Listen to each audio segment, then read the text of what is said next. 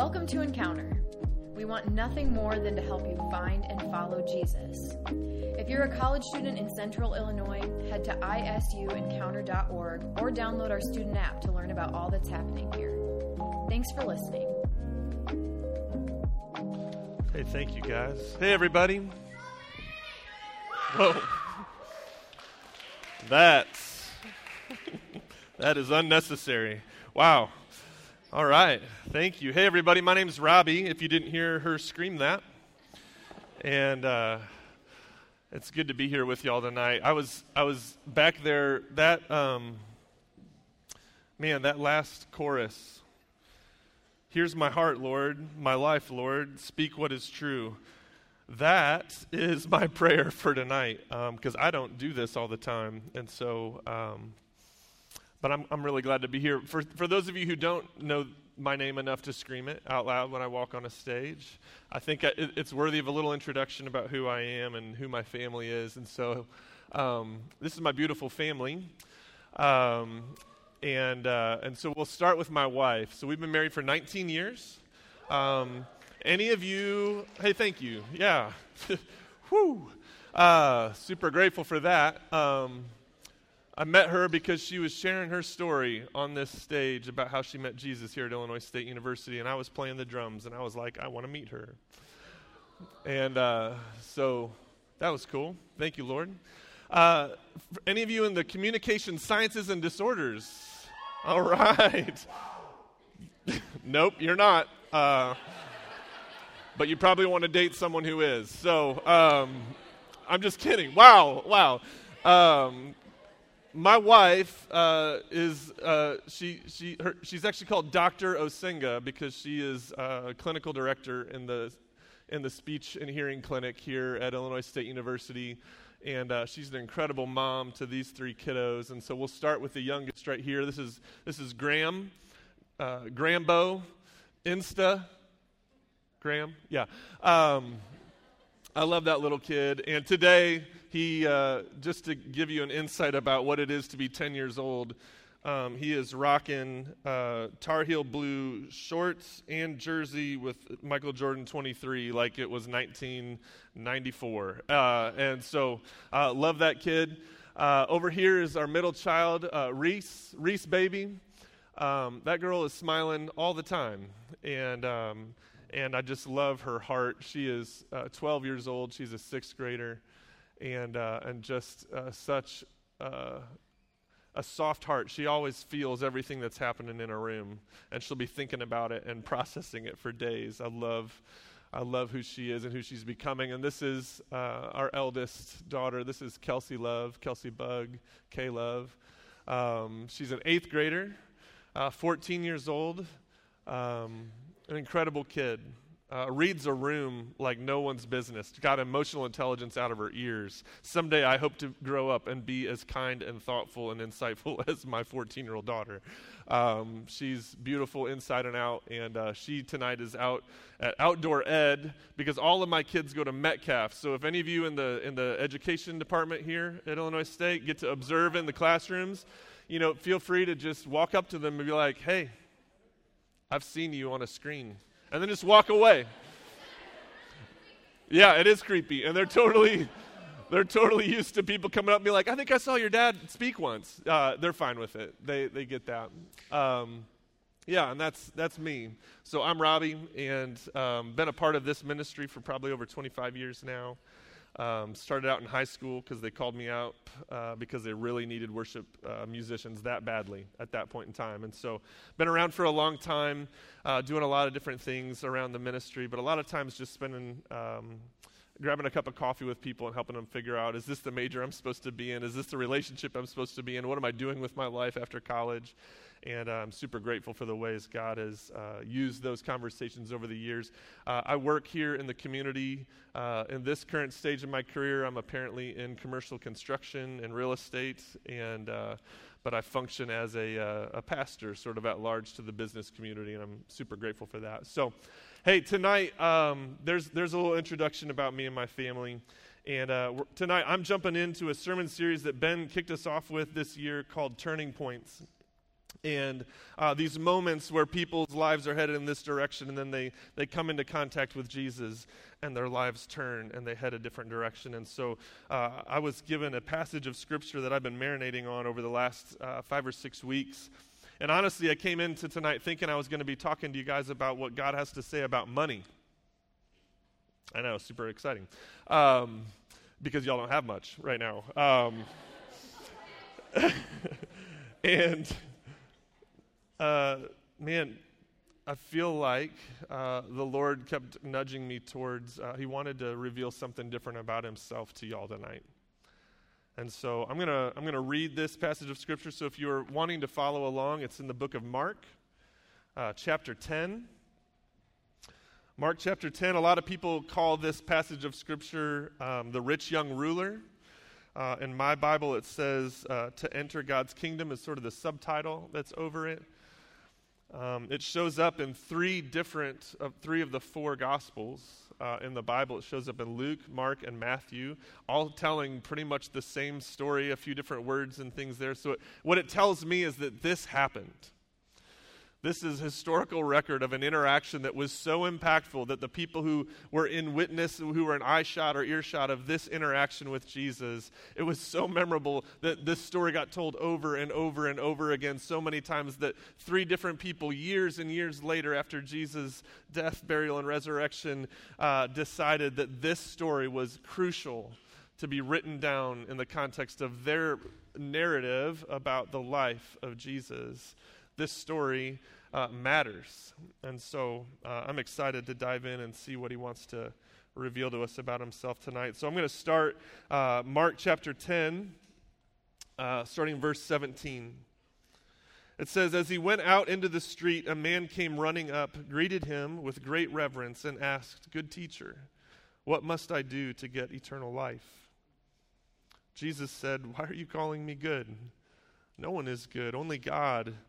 You know the commandments don't murder, don't commit adultery, don't steal, don't lie, don't cheat, honor your father and mother.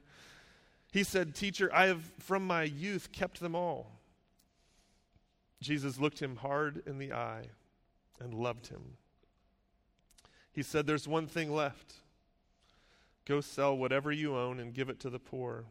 All your wealth will then be heavenly wealth, and come, follow me. The man's face clouded over. This was the last thing he expected to hear, and he walked off with a heavy heart. He was holding on tight to a lot of things and not about to let go. Would you pray with me?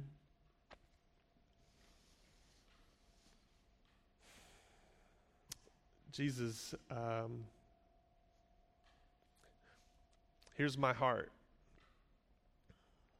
my heart, Lord, is that tonight, as we uh, discuss and learn and, and dive into th- this story, um, my heart is that anyone in this room, anyone who's in earshot or eyeshot of what we're doing here right now, um, would have a turning point themselves, God. That tonight we would all see you and be seen by you as I have uh, seen you and been seen by you as I've been diving into this passage. Um, Father God, here's my heart. Would you speak what is true?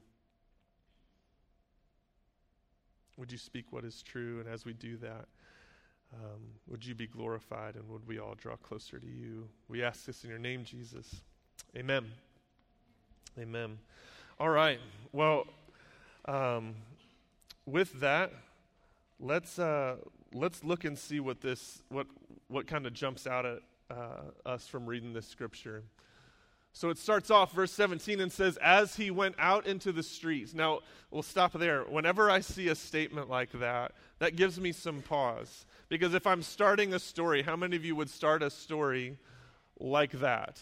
As he went out into the streets. That feels like there's something probably before it it feels like we're starting in the middle of a story, not at the beginning of one. And so, what I want you to do is back up three verses. Okay, we're going to back up three verses. Uh, and by three, because I know math, and we started in 17, I mean four, because uh, we're going to go to 13. In my Bible, it has these fancy little asterisks, uh, which I, I, you know, I, I, imagine maybe Mark drew those when he wrote the, the book. I don't know, um, but but for whatever reason, the translators of the Bible decided that this was a spot to say, actually, the story starts here, not here. And so let, let's read here what that says. It says, The people brought children to Jesus, hoping he might touch them. The disciples shooed them off, though, but Jesus was irate and let them know it. Don't push these children away. Don't ever get between them and me. These children are at the very center of life in the kingdom. Mark this unless you accept God's kingdom in the simplicity of a child, you'll never get in. Then, gathering the children up in his arms, he laid his hands of blessing on them. I, I, find it interesting that this story shows up before the story of the rich young ruler, and not just in Mark's gospel, but in Matthew's gospel and in Luke's as well. And it makes me wonder why. Why? Um, these stories could have, in, in, a lot of times as we look at the Gospels, we see different orders of how these stories show up. But for some reason, in all three Gospels, it starts with this little four verses or whatever about children, and then it goes into the rich young ruler. And I, and I got to admit, most of the time when I've heard this passage talked about, it just starts with the rich young ruler and it goes on. But I think it's interesting that it, it starts with uh, Jesus seeing off in the distance as he's walking down the street that there are children who are being brought to him by someone. I'm going to fill in the gap here. Typically, when my children are being brought by someone, it's me, their parent. And so I'm, I'm, I'm just guessing that parents had heard of the incredible miracles, the turning points the incredible things that were happening in Jesus' ministry, and, and they wanted to get their children close to him. They wanted not to just get them close to him, they wanted him to bless them. That's what many different translations of the Bible say that they were bringing the children to Jesus so that they would touch him, that they would bless them. And, and I, and I, I put on my parent hat. I'm glad you got to see a picture of my three kiddos. And, and I got to be honest, um, there is nothing I want more as their father than for them to experience Jesus, than for them to experience the presence of God Almighty. It's, it, is, it is my heart's desire for my children. And in fact, y'all, I'm, I'm going to confess, I'm, I'm not a great prayer. I pray often when I feel like I really need Him, or I pray often when I feel like things are really going my way. And then there's a lot of space in between that I acknowledge that I struggle with consistency of prayer. But when I look back over the arc of my parenthood, 14 years and, counting, um, the most consistent prayer I have is Lord, would you please reveal yourself to my children? May they hear your voice more than I ever have. Would they experience your presence tenfold in ways that I ever have? I want them to know you, Lord. I have prayed that prayer their entire lives. And so, uh, putting myself in their shoes, if I knew that Jesus was coming through my town or even in proximity, I would load them up and I would get them there because I want them to experience him. I would be looking to get close to them. And, and, this is true of a lot of people. There were crowds following Jesus everywhere he went. Um, you, you, all may have heard of the story of one woman who was suffering uh, with, with health problems for so many years, believed that if she could just touch the hem of Jesus' clothes, she would be healed. That is the experience that so many people had, and, and why so many people were crowding around him. And so, in this moment, parents are bringing these kids to him. And the disciples, in their infinite wisdom, if you remember last week, we talked about how brilliant Peter was. Um, he regularly would stick his foot in his mouth and he would, he would make poor decisions and he would come back later and regret it and he would figure it out. And, and God was incredibly faithful with him. But uh, in this moment, kids are coming around Jesus and they're shooing the children away, like, leave him alone, leave him alone. And it says, if you look here, it says, uh, he got irate. That's a fun word, right? That's not necessarily the way we always picture Jesus, but why did he get irate? How many of you are education majors in the room? Cool. How many nursing majors in the room? Got some social work, psychology, criminal justice. How many of you are thinking about going into the into the helping fields? It's, it's passages like this that should make your heart beat out of your chest because the God of the universe stopped everything and said, Hey, wait. Y'all are pushing these kids off to the side. You're pushing the people off to the side that the, that the world says don't matter, are not valuable. And Jesus like pulls an e-brake on the whole processional he's like, wait, wait, wait, wait. No.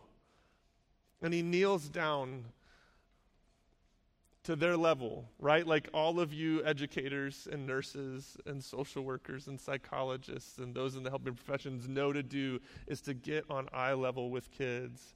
And he looks at them and he loves them and he takes them in and he, and he rebukes his disciples and he says, Hey, y'all don't get it. This, only when, only when you come to me like a child will you experience the kingdom. And then he takes time to put his hands on them and to bless them. What a cool interaction, right? Now, why in the world is that passage of Scripture there consistently? Why is that story told right before this next one? Because it, it seemingly is like as soon as he's done blessing the children, he gets up and he starts to walk down the street going wherever it was that he was going in the first place. The crowds are with him. And then it says, got to hit my little clicker here. Then it says, as he went out, as he went out into the street, a man came running up and greeted him with great reverence. How does someone run up to, to Jesus and give him great reverence? Okay, so we, here we have this interaction where Jesus is down on his knees. He's looking children in the eyes. He's blessing them. He gets up. He walks this direction, and immediately a man comes running towards him and he greets him with great reverence. Well, in that culture, I, am guessing that he, he probably said some flowery words, maybe. Maybe as soon as Jesus gets up off of his knees, maybe this person comes and gets on their knees and, and comes to him and maybe even grabs his hand and says, Good. It says here, Good teacher, what must I do to get eternal life? What's interesting is in the book of Luke, it, it, goes on and it describes this, where we get the title Rich Young Ruler, describes this person as being exactly that a rich young person from the community, uh, likely leading in some capacity in the local synagogue or in the Jewish community, in the local government, whatever it is. Um, and, and that he shows up. And so we, we've got some context when we look at the other gospels about who this person is. And so, what I find really interesting is that we go from children, which were really in that culture seen as having very little value, not really given a lot of time of day. In fact, it was pretty natural for people to shoo them away, and honestly, at, at times it still is, right? And Jesus pulls an e brake and honors those children, and then goes directly to the exact antithesis of what children are, which is a rich and powerful man. I find that interesting. We go from here to hear in society, and you're going to see that Jesus does one of his classic tips. and he elevates one that everyone has down, and he, and he lowers the one that everyone has up. The rich young ruler says to him, Good teacher, what must I do to get eternal life? And again, I picture them walking and having this conversation. Um, and Jesus says to him, uh, Why are you calling me good? No one is good, only God. Now, that's a weird statement. That's a weird statement. What if someone says, Hello, good sir, to Robbie Osenga walking down uptown normal? I'd, my first reaction would be like, Why do you call me good? That's weird. I, I, that jumps out at me. Also, why do I talk like that? I don't know. And, and, I, and, and it's because I, I'm, I'm saying that because I realize sometimes when I read the Bible, I put crazy voices into these characters, right? Like, I, I, I find that I don't always know. I, sometimes I'm just reading to read because I'm supposed to read my Bible and pray every day. Anyone been there? Yeah. Sometimes I miss the humanity. I miss the characters. I miss the character development of these humans right there. And, and, and I realize that sometimes I have maybe different tone of voice in my head as I'm reading than maybe what is intended. You know what I mean? Like, I don't know, maybe, maybe this will help. Any of you, uh, like me on Instagram, follow something called uh, Office Bloopers? No? Maybe you should. You do. Okay. All right. So she does. So she knows what I'm about to say. So, Office Bloopers, it's basically just, um, I don't know, clip after clip of really ridiculous moments on the show The Office that are so ridiculous that it causes other characters in the scene to break character and just like crack up and lose where they're at altogether, okay? So sometimes, I don't know about you, sometimes my day kind of sucks. And I'm like, office bloopers, okay? And uh, just a few weeks ago, uh, I noticed something that was a little different. They actually put on there, it was about a five minute clip of audition video recordings of other famous actors that you might know trying out for roles of like Jim and Pam and uh, Michael Scott. And, and just like so weird to hear, to see other people being uh, these characters that, that I've kind of come to know. And, and, and, it, and it sounds so weird to hear the same words and some of the same lines that you know that are kind of famous read by people that aren't them at all. And I, I, share that with you because I find myself doing that same thing when I read the Bible. I just superimpose whatever mood I'm in into how I'm reading it. Like if I'm in a down mood, everything kind of comes off angsty. uh, or I'm just reading past uh, uh maybe significant emotional moments because I'm just trying to get to the end of a page. And so I look at this and I think, why do you call me good? No one is good, only God. And again, I've got to, when, when I really stop and think about that, I'm going, maybe, maybe there's more happening here than just these words on a page. So this rich young ruler comes up, kneels down, maybe kisses his hand, and says, Good teacher, stops him in his tracks. And maybe Jesus, as he's walking along, just like, Hey man, come on up here. Why do you call me good? And I picture him almost with a little smirk on his face, kind of looking around at the crowd like, everyone knows only God is good. Almost like he's implying that there's an inside joke that everyone knows he's the Messiah, but he's not saying it yet. And saying, like, I am God, but I'm not saying it. Classic Jesus. Um, being confusing and being sneaky. But I, but I picture him with his arm around this young man and, and then he goes on to try and answer his question, because remember, his question was, Teacher, what must I do to get eternal life? And, and Jesus goes on to say, Well, you know the commandments. Now, how do we know that he knows the commandments?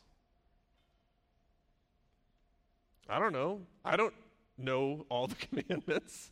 How does he know that he knows? I'm guessing based off of the way he was dressed. Maybe he came uh, up to him and it was instant to know that this is a Jewish man of prominence from the synagogue or a Jewish man of prominence um, from the, the local government. I, I don't know what it is, but somehow he knew that he knew the commandments. And, and Jesus starts to list them off don't murder, don't commit adultery, don't steal, don't lie, don't commit adultery, don't steal, don't lie. Okay, I'm just repeating myself. Don't cheat, honor your father and mother.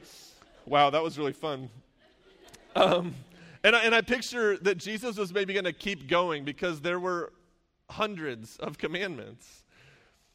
And he said, Teacher, I have all of them. I've kept them all from the time I was young.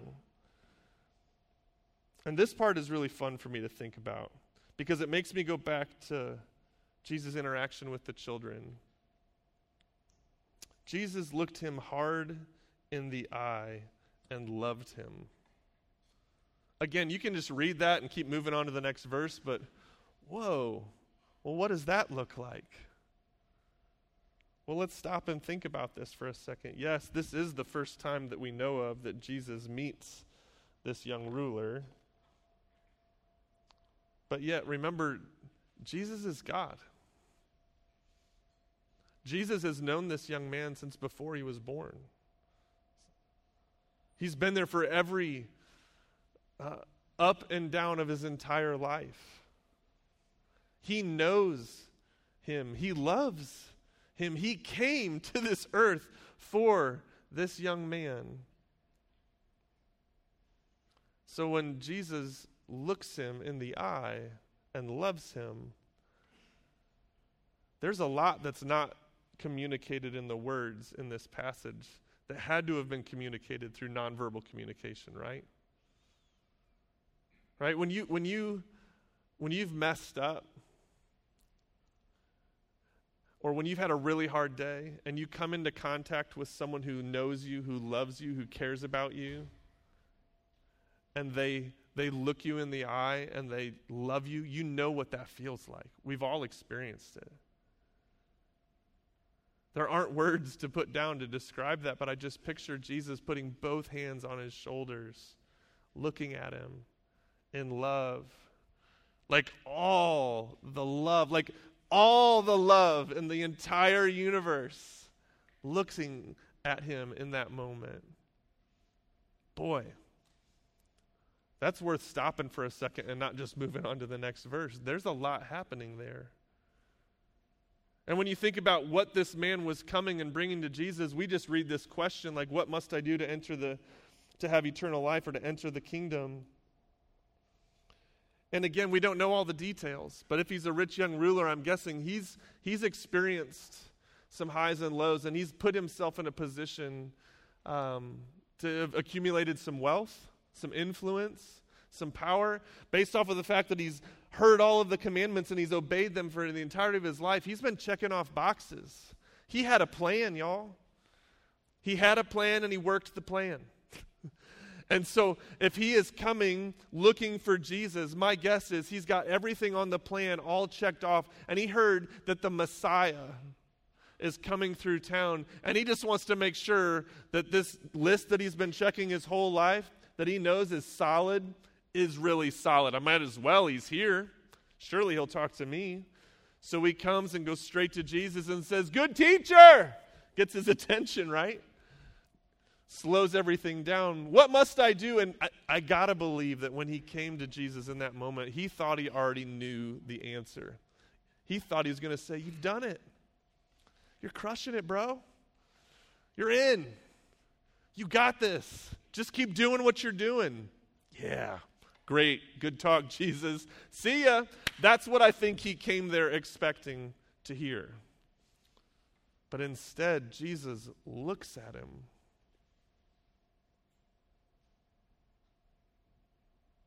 He looks at him. Heart in the eye. With all the love. Well, this had to throw off his plan a little bit. I imagine he was a little dazed and confused and like, what is happening? this is not what I expected. Jesus goes on.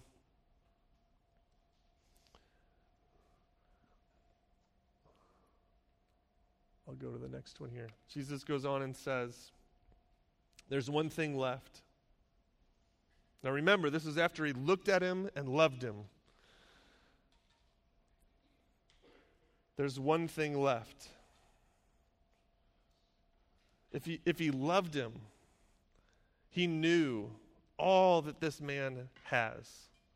He knew all that this man has been doing. He knew how hard he's been striving to check the list. And so I got to believe when he looked at him and when he loved him, he knew how hard the words he was about to say were going to fall on this person whom he loved. He looked at him and he loved him. And he said, There's one thing left. Go sell whatever you own and give it to the poor. All your wealth will then be heavenly wealth. And then come and follow me, still looking at him. Again, I think this is the moment where, in that rich young ruler's mind, he's going, What's happening? What? This is not what I expected. Did he just say? And, and why do I know that? It says that the man's face clouded over. This was the last thing he expected to hear. And he walked off with a heavy heart. Again, imagine with me, if you will, Jesus has got his hands on his shoulder. He looks at him and he loves him and he knows how hard this is going to be to tell him the truth, but he's telling him sell everything you've got, give it to the poor, then come and follow me. And he, and he probably, as he's holding the man's shoulders, felt it start to slump, felt a gasp in his chest, saw his face begin to cloud over.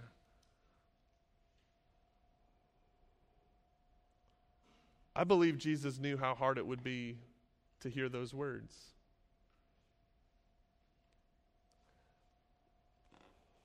But I, I believe that this rich young ruler was not expecting to hear that.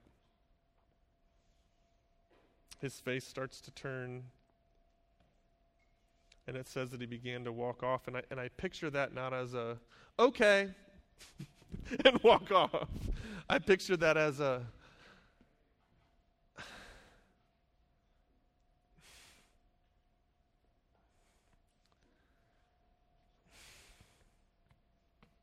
a lot of like looking back moments, you know? That's how I see it. And then there's this weird statement that comes in. I don't know if y'all have ever been to a play where there's a narrator, but it, at Metcalf at the middle school over here, when they put on plays, there's often a narrator, or four, because we have lots of kids who need parts.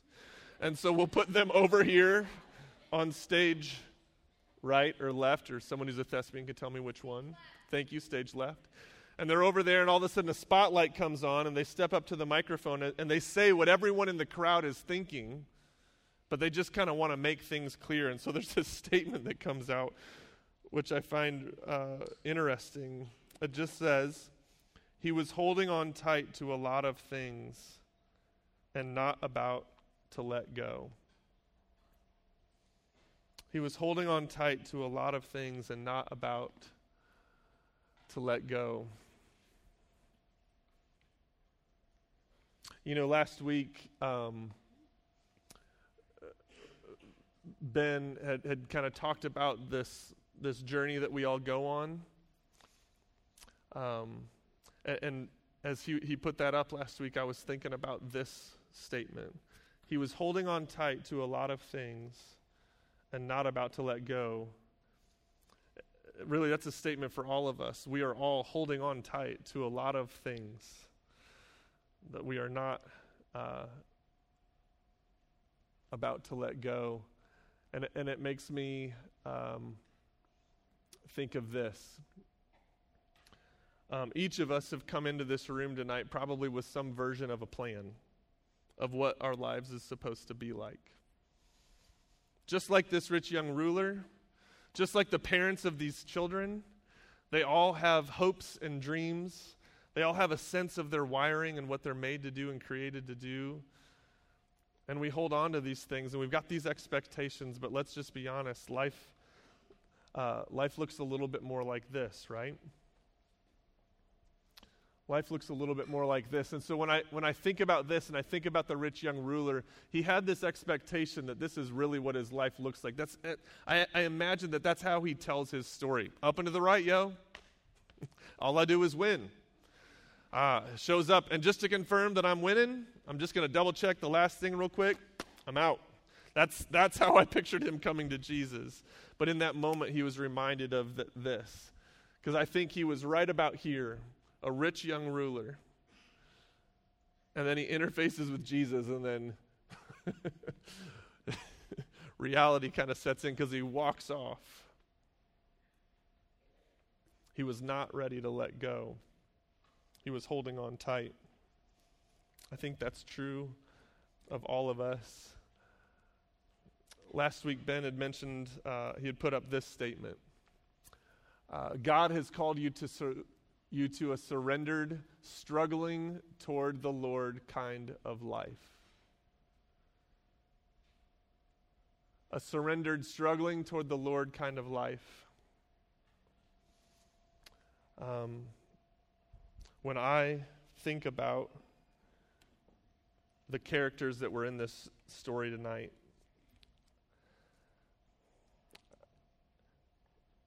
And I think about the way that when Jesus shows up and he looks at someone and he loves them, and the way he got down on his knee and he interfaced with those kids, and the way he, he connected with this rich young ruler, there's, this story just sort of ends. It, actually, it, it goes on, and there's this interaction between Jesus and his disciples where he's going to talk about money, which is why I thought tonight I was going to talk about money. But I feel like Jesus is asking us to stay right here and, and to think about what happened next with that young man. We don't know. In all three of the Gospels, it doesn't come back and be like, oh, by the way, P.S., here's what happened with the rich young ruler. I wish it did. But I want to play out a story and just see what you think in light of who we've experienced Jesus to be just in these two interactions. Imagine if Jesus, uh, a few days later, was maybe by the campfire, and the rich young ruler is waiting for the time where Jesus is alone. He's kind of been following along at a distance, just hoping that he can get some time alone with Jesus. And I picture this interaction where the rich young ruler comes to Jesus and he instantly goes to his knees and says, Jesus, I am so sorry. I'm so sorry. I I want I want all that you are offering. I know that you are God. I know that you are the Messiah. I know that you have more life to offer, but I'm scared. I'm scared. Like, I want, I want to give away everything I have. I want to sell it and give it to the poor, but I'm, but what if, I don't, I just, Like he doesn't even have the words. Imagine, if you will, if that interaction happened, how would Jesus react based off of the two stories we read today? Would Jesus be like, Sorry, bro, told you what to do? right? Sell it all, come back to me when you got it done. Then you can have everything later. Right? Is that what Jesus would do? Or based off of the interactions that we see in these two stories? Would Jesus wrap his arms around this young man and say, I'm so glad you came back. I have not stopped thinking about that conversation. That must have been so hard for you. I know. I know you're scared. I know you want more out of this life. You've been working so hard. I know. I see it. I've seen it. I've been here all along. In fact, not only have I seen it, I get it. There's something coming in my future that I'm going to have to do that I don't want to do either.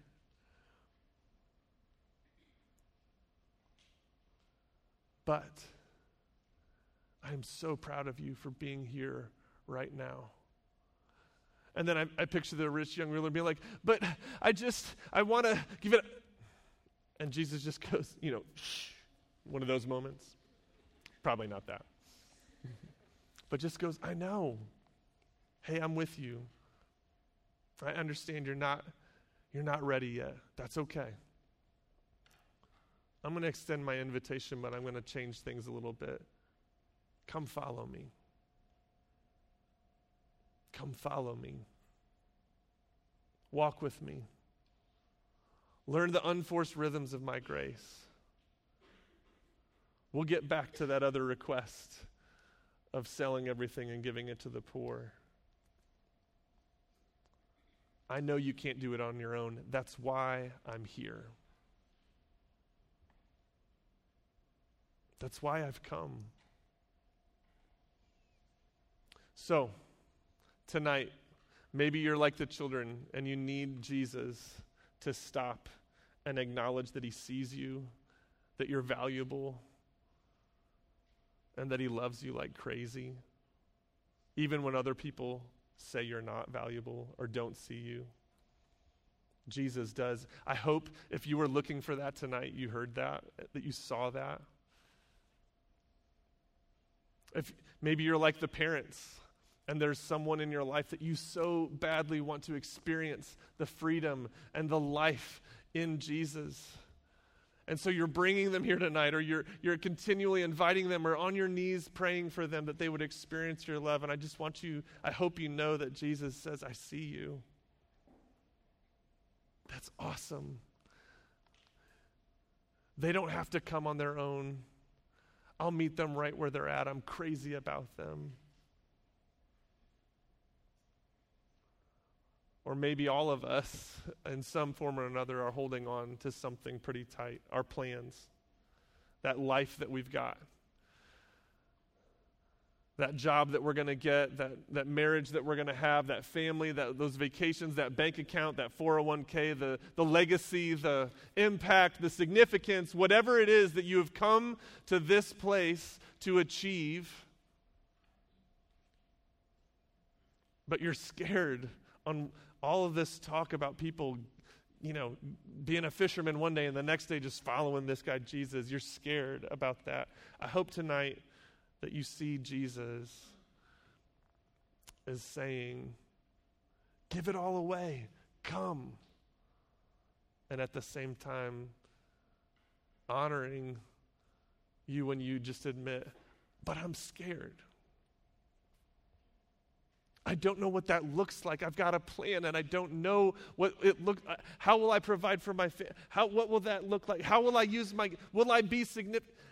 And Jesus just goes, I know. I get it. I'm with you. Just, just take another step. Come. Follow me.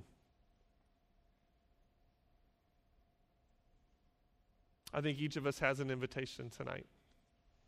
There's something that maybe we're holding on to, holding on tight to and we're not about to let go. Tonight, I'm not asking you to lay it down. I don't think Jesus is even necessarily, maybe he is, asking you to lay it down, but he is asking you, I've got more for you than what you've got in your hand. What if tonight you would just come and say, I want to, but I don't know how? I want to surrender it all, but I'm scared. What if the turning point isn't necessarily full 100% surrender, but it is help? Help. I think from what we learn from these two stories, He's going to meet you with kindness, with grace. He's going to envelop you in His love. And I dare you to come, whether fully extended and ready to surrender it or still holding on, come. Let's pray.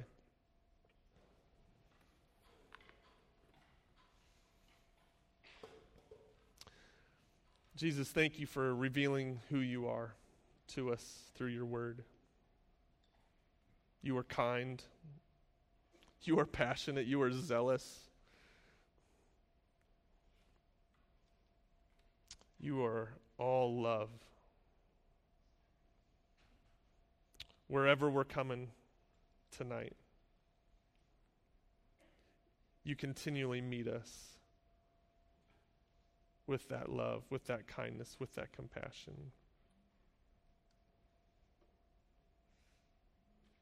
Whether we can surrender our lives fully to you yet or not, Holy Spirit, would you come because we can't on our own we don't have what it takes.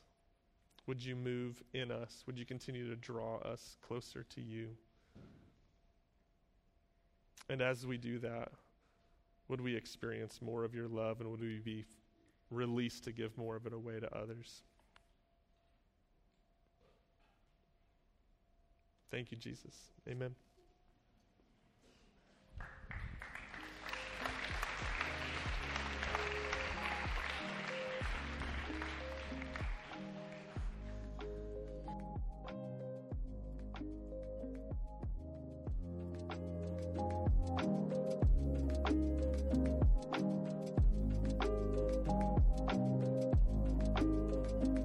Listening. Find out more about Encounter and ways to get involved at isuencounter.org.